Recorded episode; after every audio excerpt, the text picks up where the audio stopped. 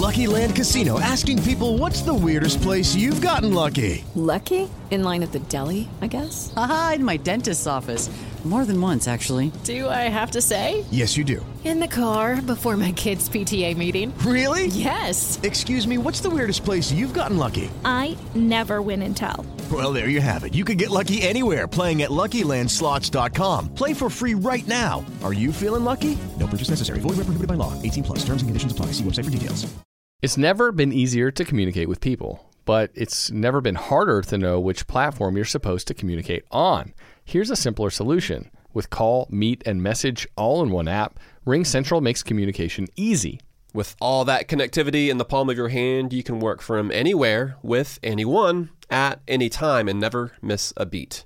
Because when it comes to communication, simple is better. Learn more at ringcentral.com. RingCentral, simpler communications.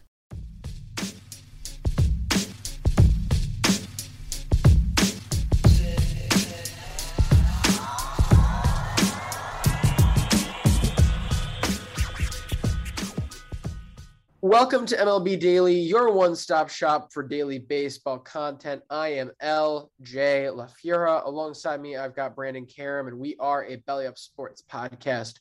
We are what they aren't. Brandon, how you doing? LJ, doing good. Um, counting down the days until I can leave Syracuse. No, I'm just kidding. I would love to stay here forever if I could. Um, even though the weather has not treated us very well this second semester. It's it's all right. Um, certainly a lot to talk about today, though, um, and excited to get right into it. LJ, how are you doing? Um, I'm all right. You know, it's it's the end of the semester. Stuff happens. Um, but no, you're right. It kind of has been brutal. I certainly am not ready to fully ready to leave. I'm ready to be done with school. Not ready to leave the people, and not ready to leave the Sox. Brandon, they've had like two home stretches the first one was deadline week for the paper here. So I was way too busy with work to be able to get into town. And then the last one is finals week. So I literally had two opportunities to see him. I'm hopefully going to get in for Shohei's start tomorrow, but that of course remains to be seen. Either within the, other than that, you know, it's just it's grind time. Yeah, absolutely. Well, let's get right into it and we're going to start off with quite the accomplishment that a manager achieved last night. Dusty Baker uh, becomes the 12th manager ever and the first African American manager to reach the 2,000 win club. Uh, we knew that he was going to get to it this year. I mean, the Astros only needed, what, 12 wins to get it. Uh, yeah, 12 wins. So it's not like he was managing the Rays or the Reds, excuse me, not the Rays, the Reds. Yeah, where and if the Reds win today, um, they can be four and 20, which would be a very nice way to, um, you know, to end. If the Reds win today, Brandon, they have as many wins this calendar year as the Cincinnati Bengals. Hey, let let that sink in there. Well, well, a Dusty Baker, and it was 13 wins. My bad. The Astros get to 13 wins.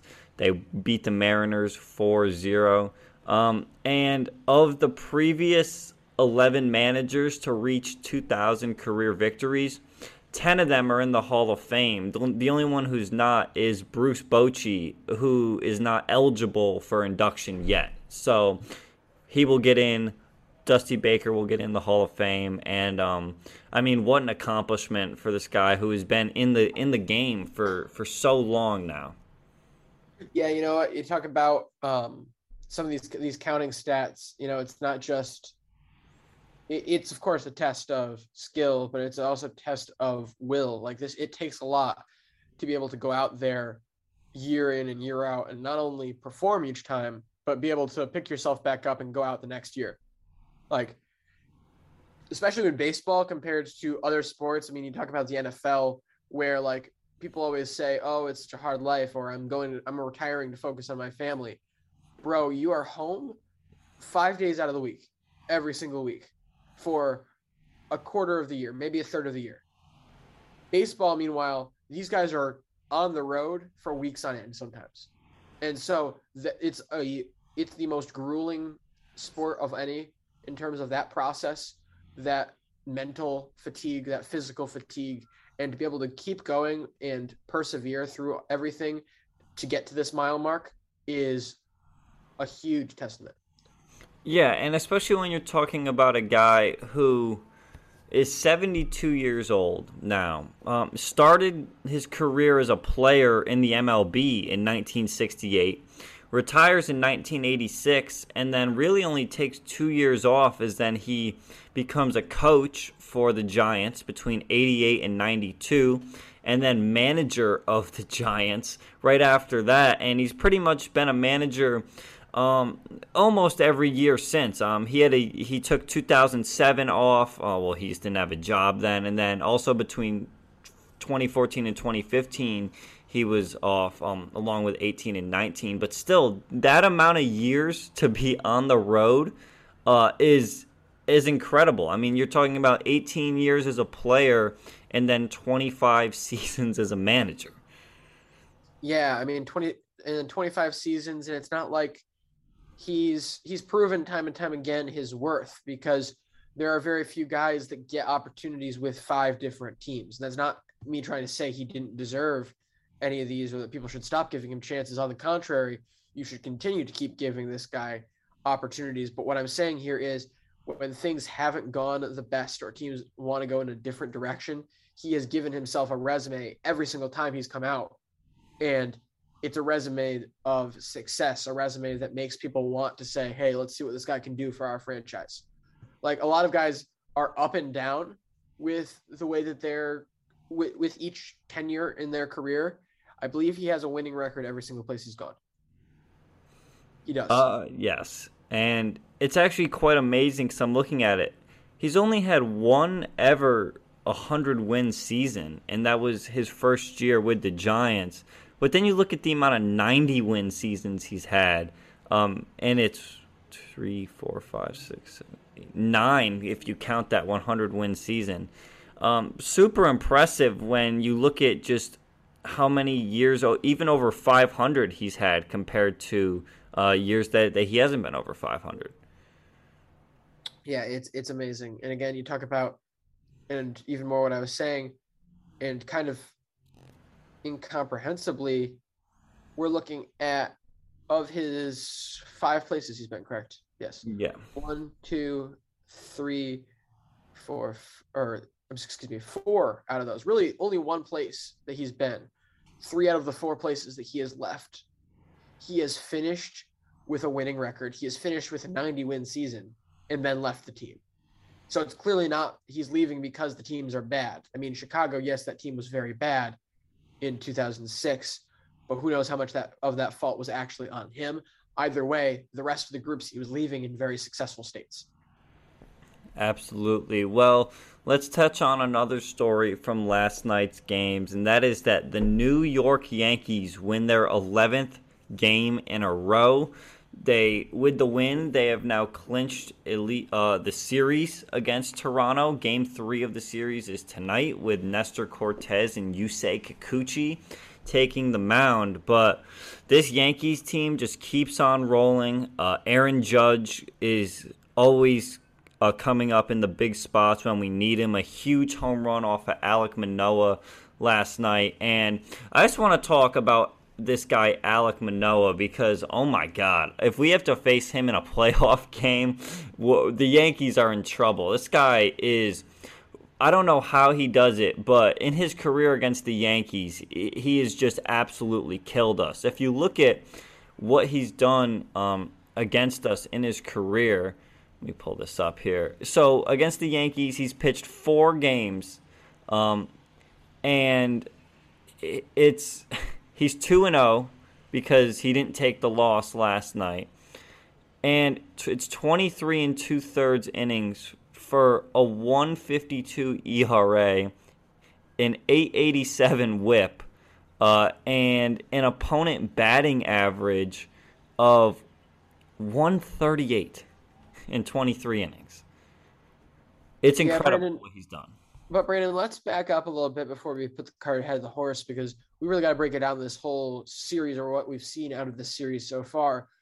If we're going to do that, we got to go all the way back to Monday here. Yankees beat the Blue Jays 3 2. I believe um, Gleyber hits the go ahead RBI in. He had all three RBIs in, in that the game. ninth. He has all three RBIs. Brandon, what overall thoughts on this game? Again, looked to be another really. It was a standout performance, I think, from the bullpen again. Yeah, the the bullpen has surely carried us um, for most of this year, and you know I. I feel really spoiled as a Yankees fan that I've never really had to watch a bad bullpen. Um, and ha, ha, ha, ha. However, I've I've had to deal with very bad starting rotations um, some years, but when you can get a start like that from Jordan Montgomery, he he gives you five innings, um, only two earned. Uh, really looked good. Only goes 65 pitches, but we're confident enough to turn it over to our guys, Loaisiga, Castro, um, and then Clay Holmes, who has just been lights out really ever since we traded for him. Um, what a steal that trade is uh, looking like as well because um, he has just done a really, really nothing but produce for the Yankees. Um, comes over last year a 1.61 ERA in 28 innings. This year he's pitched 12 innings, only allowed one earned run, 12 strikeouts to two walks he's really been incredible and just a great uh, ad there by Brian Cashman and the Yankees front office to go after him. But yeah, super good performance Monday. Um, um, the the Blue Jays bullpen looked pretty good until they brought in uh, Yimi Garcia there for uh, the ninth when when Gleyber comes through with a big hit. Yeah, and again, it's a matter of two. You know, how many options did they have? Know, we can't act like this is a super bullpen in Toronto. They've got one guy that's really been bumping up a lot of their numbers, I think. And it's not me trying to say that they're a bad bullpen. Like they're a fine group, but they don't have a ton of impact arms. They need a few more, frankly, if they're going to be anything competitive in the playoffs. And this is another this is a situation against a playoff competitive team where you're going to see those flaws in your game. But back at the Yankees here, this hopefully hopefully we still again a lot more needs to be seen out of this team but this should be a sign of them knowing their audience and knowing the situation because i have absolutely no problem with them having jordan montgomery only go 65 pitches in a game even when he does look good. I mean this would have been under our good start ca- category if that was an official track stat. Five innings two earned love it love it to see it. But if this is Detroit, if this is, I mean, even a worse team like Kansas City, um, if it's even Miami, you got to bring him out there another inning because going having 65 inning pitches on your starter, we've seen it time and time again with the Yankees. I think where they do kind of put tend to put too many innings on their bullpen. Mm-hmm. So we haven't, I haven't seen enough to complain about it yet this year, but it's something we have to watch out and be a little nervous for. I'm all for doing it in these big games, but in the smaller series, it's not it's not like you're benching guys, resting them to keep them out of the game. It's just not overtaxing your bullpen is really the focus where the focus has to lie. Yeah, and you know you could make the same case last night, um, where Jameson Taillon six innings, one earned run.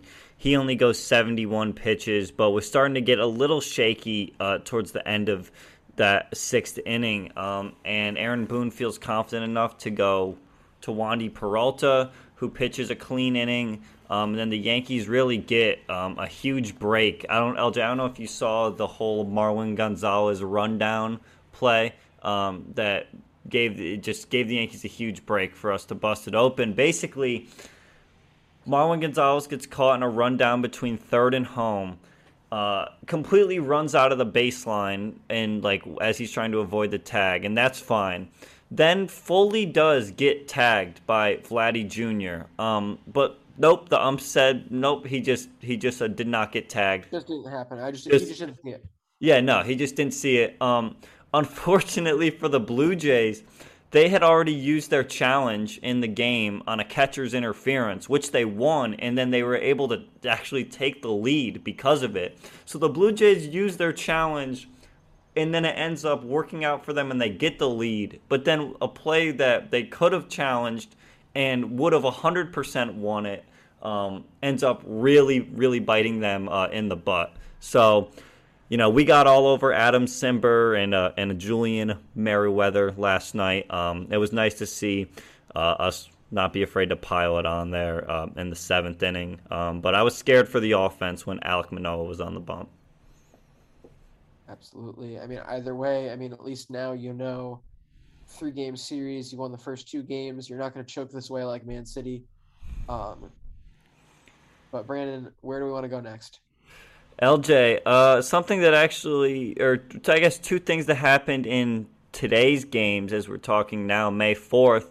First, Mike Clevinger, uh, welcome back. He makes his season debut for the Padres against his old team, the Guardians. And I believe this is Mike Clevinger's first time pitching since the 2020 season. Um, so, super nice to have him back. He was out all of 2021.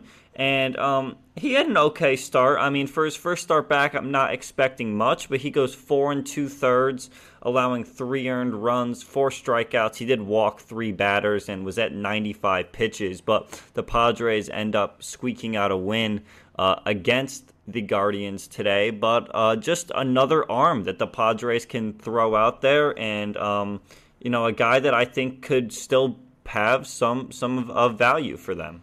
Oh, he definitely can have value. Another place he has value is in the same sense that we were talking about with Houston, in the fact that competition can always be a good thing. When you add that sixth pitcher into the mix, it's going to push the rest of them and see which ones can be pushed. I mean, realistically, right now, regardless of how Mike Clevinger does, there's a decent chance that you got to consider. Um, of course, you could you could look other places, but Mackenzie Gore going back down to AAA, regardless of how well he's done, he's been fantastic this year. I think it would be a mistake, but just the fact that Mike Clevinger is now here is going to make it so Mackenzie Gore has to look at these next couple outings and say, "All right, I need to prove that I belong on this team. I belong in this rotation, or else I'm not going to be able to be here anymore." Because other than him, what are you doing? You're talking about moving Nick Martinez to the bullpen, like there's not a good option. He walked too many guys to be in the bullpen, I think. Nick Martinez. Exactly. And so there's not a good option other than sending Gore down. And that's not something the team wants to do right now. And Mackenzie Gore has to make sure in these next probably two starts, he has to make sure that that's not something that they want to do. If he does what he's been doing, they can't. Am I wrong? No, you're absolutely right. And I want to know what happens when Blake Snell comes back because he's got that strained groin right now that happened um, right after the season started. Um, and what's going to happen when, when, when he eventually comes back? You're talking about seven legit starting pitchers on your team. Um, and you just, you know, you can do a six man rotation, but you certainly can't can't do a seven man rotation. Um, that's just no, completely out of out of uh, out of the world. No, but that does it opens up an opportunity at least for them to go out and get their biggest need. They really again, they need another impact arm. I stand by it after that uh, Dodgers series, where there wasn't a thing that, that that group really could do. There's just not enough depth there. I don't think of like al- absolute alphas. I need bullpen help bad. Yeah, I mean, realistically, where you where do you feel comfortable? I don't, regardless of nine saves, however many you want to have. I don't feel comfortable with Taylor Rogers being this team's closer when you're. Oh come on, he hasn't allowed a run yet. I know, I know, I know, but at the same time, it just like if he is the only guy there, then like that's not enough for me. It just isn't. I I think they could use another bench bat. Um, they you know you're looking at guys like Jose Azocar as your kind of utility guy. Of course, they have a C.J. Abrams, one of the top prospects in the league. Well, you also have to consider the fact that Voit, Tatis, and Myers are all going to be back sooner rather than later. Yeah, eh, absolutely. Um, but I mean, I, having another bat certainly couldn't help. I mean, right now they have Matt Beaty at DH, and LJ he has not been the RBI man uh, so far for the Padres. Um, no, but obviously nice to have Mike Clevinger back, and a story that we'll certainly be monitoring is how the Padres shuffle up their their roster here. Um, we we know that they were interested in trading for Jose Ramirez um, at some point this offseason as well. So they're certainly not afraid to go out there and make a big splash. They have the prospect capital, they have the big league capital as well to go and Yeah, make the- a the trade. And the big league capital is what you really need to use. Like it's it's literally burning a hole in their pocket right now. Yeah. No, absolutely. Um, well, LJ, the other thing we wanted to touch on from today's games, Madison Bumgarner uh, got mad. Uh, big surprise there. Um, he gets ejected after just one inning because.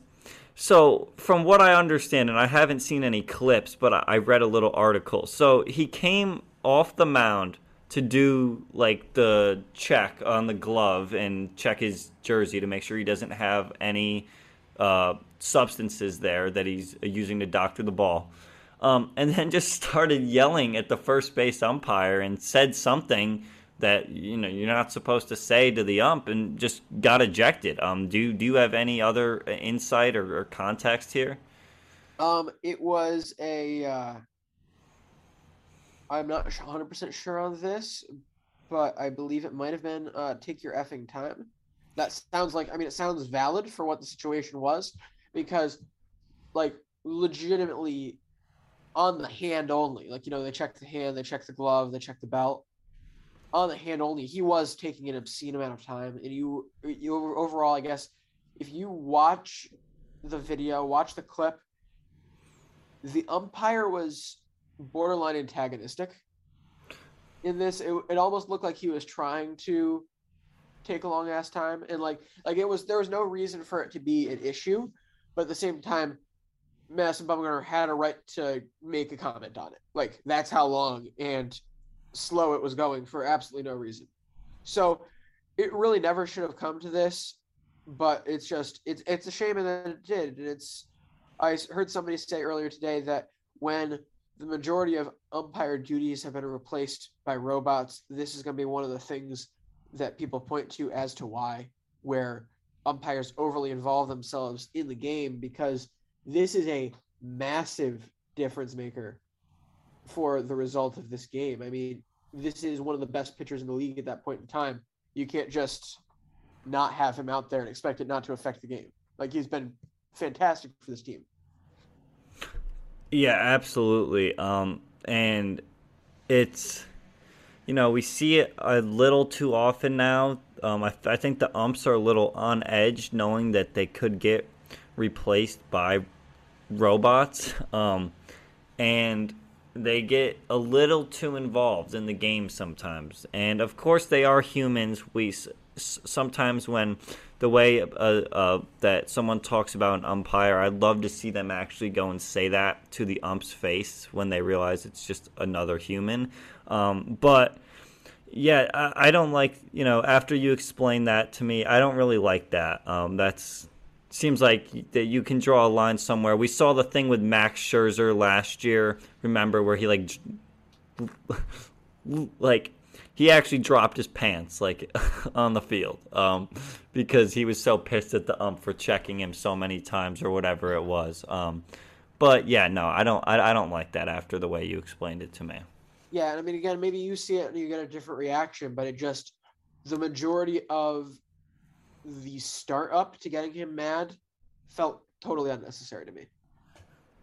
Absolutely. Well, LJ, was there anything else that we wanted to touch on? We we are a little um, short here on time, or I should say, we're we have time to to talk about stuff. Um, oh, actually, there was one guy that I, I kind of saw on like a leaderboard that uh, I didn't even realize how good of a season he's having. Um, Tommy Edman, LJ, he's been killing it. Um, he's got the 316 409 487 slash line 1.4 war. It puts him in the top 10 uh, in the mlb uh, i mean this was a guy who had a good season last year too and is kind of turning into a piece that the cardinals really value now i think.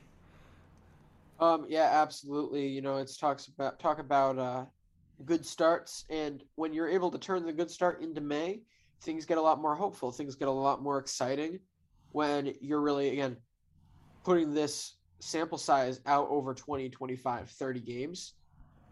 that's a big difference here. But on that note, that you mentioned that now's as good a time ever to talk about Marcus Semien. What the heck is going on here, Brandon? What is going on with Marcus Semien is a fantastic question. You're looking um, at a Um, guy who is currently slashing 163, 233, 217 for the Texas Rangers. No home down- runs. No home runs. Two stolen bases. That is down from career a career slash line of 254, 322, 439. Brandon, that's unbelievable to me.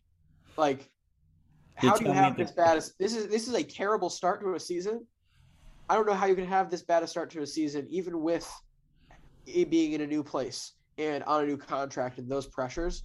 This is terrible. You're talking about a guy who's in the bottom 10% in average exit velocity, hard hit percentage, expected WOBA, expected batting average, expected slug slugging, basically everything but his speed. His defense is in the under the 20th percentile right now.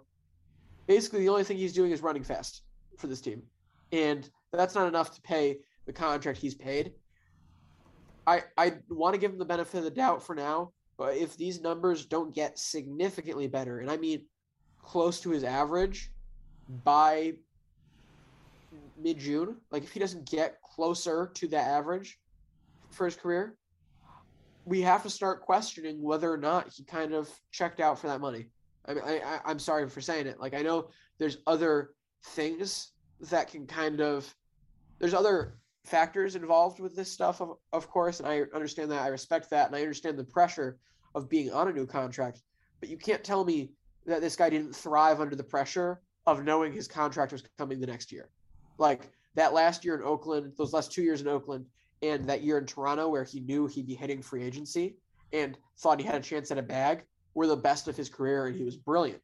And all of a sudden he's set for life. He's set for the rest of his career mon- monetarily contract wise and now you're kind of left wondering all right where's the production coming where's the value for that contract going to be I mean, you look at his baseball reference page. Um, there's just like 2019 and 2021 stick out like sore thumbs. Um, it's the only really only two productive seasons you could say he had. I mean, 2018 he was a four-WAR guy, but that was because of his contributions in the field.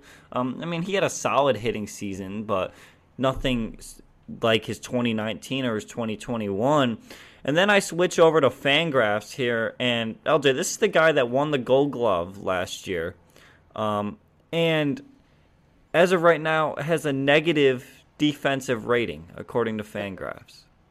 Uh, You know, I understand slumping hitting wise, but or but in the field, like and he hasn't changed positions I yeah, mean, he's still playing second be- base. it would be a good argument last year to say oh the defensive production is going to come down because now he's playing full-time second base but he's still at second base after that's where he won his gold glove It is. Yeah. I mean, he's off to a rough start. Um, you know, even a guy like Corey Seager, he's he started to pick it up a little lately, but he was off to kind of a cold start. A lot of these big name guys, um, at least who signed contracts, off to tough starts, and we'll and we'll certainly be uh, keeping an eye on that. I want to look at see. Um, I think Kyle Schwarber is is not hitting the best. Yeah, I mean he's got a Oh. 188 batting average. I mean his his OPS is actually pretty good. It's just the Yeah, I batting about, average. I was about to say he's Not Kyle Schwarber. He's hit a home run off of basically everybody. It feels like at this point. So I'm not going to complain about the batting average. Yeah, no, I, I I didn't see the seven home runs there. There was someone. Um, I mean, there's there's a bunch of names we can throw out here that have just not been off to the hottest of starts. Um, and you know, we we talked about how even with the new balls, it seems like when you look at like the top ten players in in WAR. Really, no surprises there. I mean, like maybe J.P. Crawford's a surprise, Tommy Edmonds, C.J. would- But I would say JP Crawford's a surprise, but JP Crawford's also a surprise because he's basically the only guy producing on his team. And that Yeah. just feels a little off. Like overall, Seattle has struggled mightily with the bat to start the year. and yet still feel is they're still managed to get 12th in runs. Like there's clearly other factors in there that are affecting it, but like I mean among among those of course like Julio Rodriguez's issues to start the year that are now kind of balancing out, but he's still able to find value. So these guys are finding ways to create value for your team without necessarily being the world breakers on offense. But I mean Adam Frazier, tough scene. Um, Jesse Winker, tough scene. He just hasn't been able to get again. If Jesse Winker got going from a contact perspective, he's going to be filthy there. If he's able to make contact, he will be great because all of a sudden you get more bats on the ball. You're going to get more hard contact. You're going to get that slugging percentage increased. He's already been walking a boatload since he got there. That's really, I mean, fantasy wise, that's why he keeps himself playable, Mm. Jesse Winker, because Yeah. he walks so darn much. I mean, you're talking about a 181 batting average with a 324 on base. All in all, impressive. in your in your starting lineup, you have one, two, three, four guys. You have four guys batting under 200 in your starting lineup currently for Seattle, and so you you really need guys like Ty France and J.P. Crawford to carry your squad. Like that's just it's it's a tough it's a tough situation there. But Brandon, uh, talking about other si- situations, how long until you think until we see Trevor Story's first homer? Yeah, that was that was I guess the name that was escaping me. Um, I, I don't know. You've seen a lot more of his play than I have, but real quick, I wanted to just t- add something to the Seattle thing that I just remembered. Uh, Kyle Lewis made his first rehab assignment yesterday. Um, hit a home run on in his first at bat. Um, actually, was one of my favorite players to watch during the 2020 season when he won the the Rookie of the Year and was actually being pretty productive um, until he tore his meniscus last June um, for the Mariners. But just another young guy to add into that outfield, which, um, like you said, a competition will certainly, hopefully, make guys like like a Jesse Winker, Jarred Kelenic uh, step up their game when you're getting a player who I think is pretty legit in Kyle Lewis back. Well, at this at this point, I feel like Kyle Lewis comes back. That means Kelenic's going down. Have we even seen close to enough out of him to start the year to say that competition is valid right now? Like Julio Rodriguez has played amazing, and honestly, like again, we well we're gonna wait until after Memorial Day to start talking about Rookie of the Year favorites and stuff like that. But he's way the heck up there for me right now, even with the struggles that he's already had, the strikeout issues that have been forced upon him it's it's a tough situation. But as for Trevor Story, I just don't know what the hell's going on here, man. Like, it just it's frustrating because he's he's clearly he's part of the issue, but he's not the biggest issue. Like, this just I'm getting flashbacks from last year with this whole leadoff situation because you threw Kike into the leadoff, knowing all right, this is a 250 hitter, but he's smart around the base path. He, he brings in the clutch hits and overall is quick enough to be of really be really valid part of the lineup co- going number one. All of a sudden he slumps to begin the year and you have no one really to replace him in that spot. You still have that same issue where there is no leadoff hitter on this team. Trevor Story clearly isn't that right now, and it's just it's a it's a tough time, and I don't know when that first home run's coming. I really don't. Well, I think it'll that, be, I mean, and for the record, I've only seen Trevor Story play through the first six innings of games because I turn it off after that. Well, certainly that is uh, great to know. Um, yeah, I mean, I would turn it off too if I was a Red Sox fan. Um, but yeah, uh, great spot to end the show. Thank you guys for listening. Go and listen to me on the F in Sports podcast where I broke down my picks for the Kentucky Derby for this Saturday. That's F in Sports. And make sure you're following us Twitter, Instagram, TikTok at MLB Daily Pod. But until then, uh, we'll see you and have a good one. See you manana.